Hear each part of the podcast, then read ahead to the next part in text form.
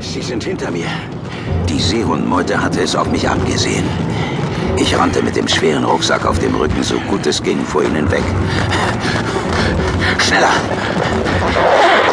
Oh, mein Rucksack hatte sich verschoben und geöffnet. Das Zeltgestänge hing zum Teil heraus. Kochgeschirr verteilte sich bereits über die gesamte Fläche. Verdammt! Es gab hier keine Waffen weit und breit. Nur Eis und Schnee.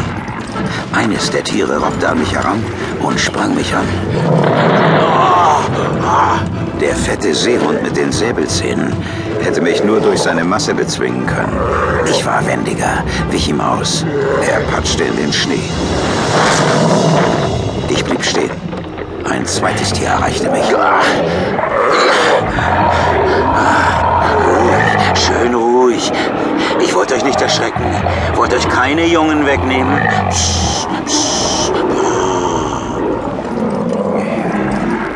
Ich justierte den Rucksack neu, als das andere Tier mich erreichte und mich seitlich streifte. Ich knickte um. Der Seehund rollte sich über mein eingeknicktes Bein und klemmte mich fest. Die anderen Tiere näherten sich geifernd. Ich blickte in den Schnee. Eine blutige Fußspur führte zu mir. Ich schaute auf den Boden.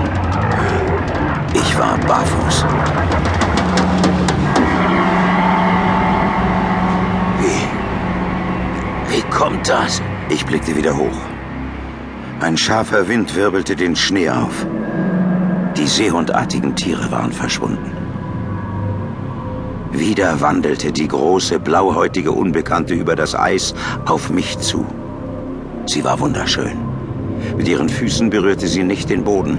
Eisgraue Augen, blaue Haut, silberne Fingernägel wie Raubtierkrallen. Eine geisterhafte Erscheinung schwebte an mich heran und blieb doch auf Distanz. Perry Roden, Der bin ich. wirst du mich diesmal begleiten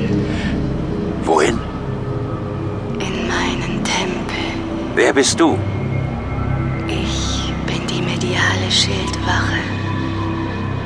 Als die Schutzherren fielen, fielen auch wir.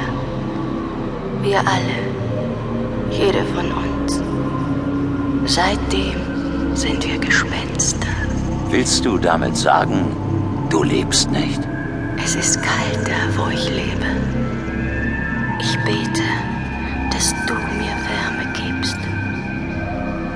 Ein Ritter der Tiefe, Perry Roden. Du musst doch Wärme haben.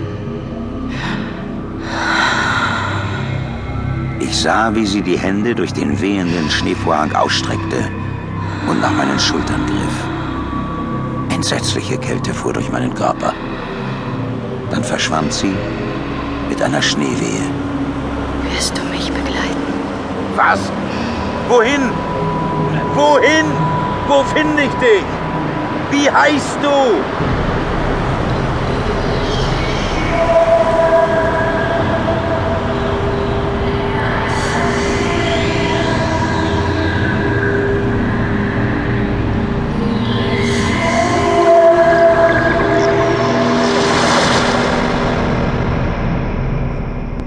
Roden erwachte und fand sich in seinem Zelt wieder. Er richtete sich abrupt auf und knallte gegen die Zeltwand. Oh, oh, oh.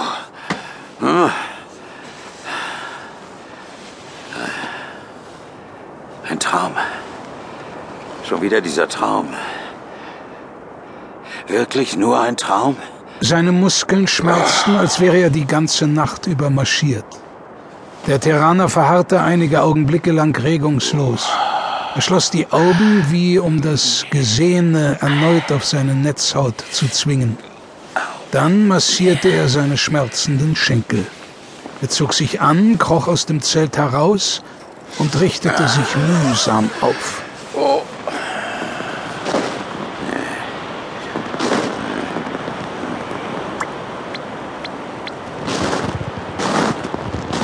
Rufe die grüner Mond. Grüner Mond, kommen. Hier Perry Roden. Grüner Mond, kommen!